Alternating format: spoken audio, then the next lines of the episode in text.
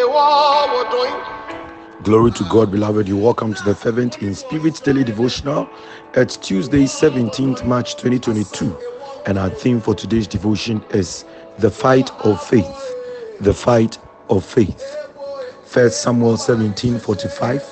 Then David said to the Philistine, You come to me with a sword, with a spear, and with a javelin, but I come to you in the name of the Lord of hosts, the God of the armies of Israel, whom you have defied.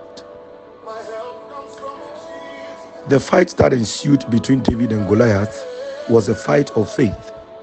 David's interest was not in sophisticated weapons of war.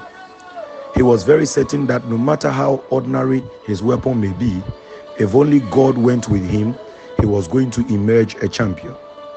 David was no match to Goliath in the physical realm, but in the spiritual realm, he was far taller and stronger because he represented the size and strength of God.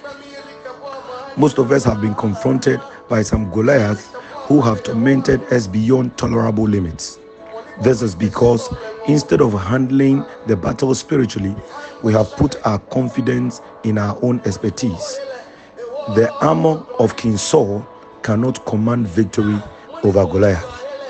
Fight with your faith by declaring exactly what you want the outcome of your situation to be by the authority in the name of Jesus. What have you learned from today's devotion? Kindly share with me. Shall we pray?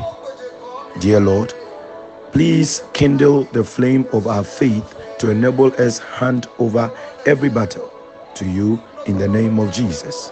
Amen. Beloved, may the Lord bless you and keep you on the right path. This is your brother, Reverend Notu. And remember, the right thing is always the right thing to do.